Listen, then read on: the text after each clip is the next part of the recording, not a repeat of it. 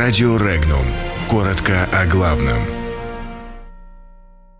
Россию винят во вмешательстве в дела Балкан. НАТО винит Москву во вмешательстве в дела других государств.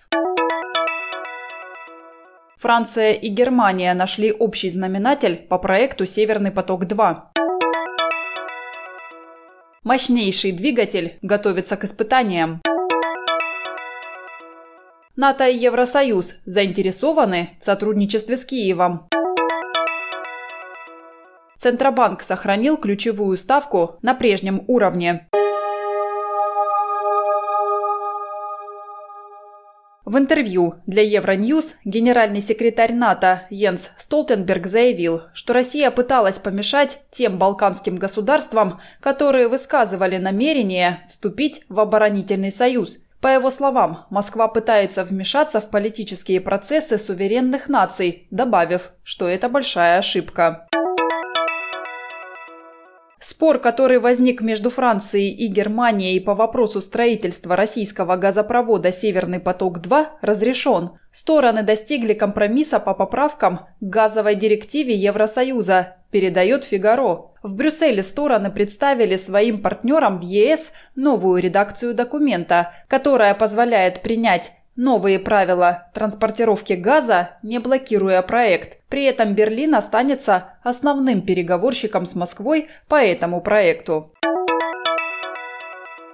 В научно-конструкторском бюро «Энергомаш» в городе Химки Московской области собран первый экземпляр двигателя РД-171МВ для перспективной ракеты среднего класса «Союз-5». Об этом сообщил глава Роскосмоса Дмитрий Рогозин – по мощности ему нет равных в мире, указал Рогозин. Огневые испытания запланированы на 2019 год.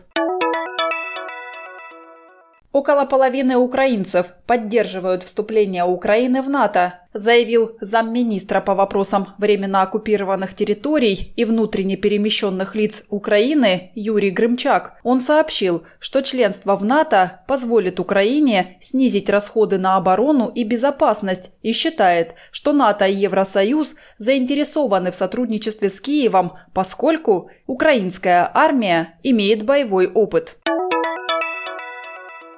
Центральный банк России сохранил ключевую ставку на уровне 7,75% годовых. Такое решение принял Совет директоров Банка России. Отмечается, что инфляционные ожидания с начала текущего года несколько выросли – Темпы роста потребительских цен в январе из-за повышения НДС оказались умеренными. По мнению регулятора, влияние НДС на инфляцию можно будет оценить не ранее апреля 2019 года.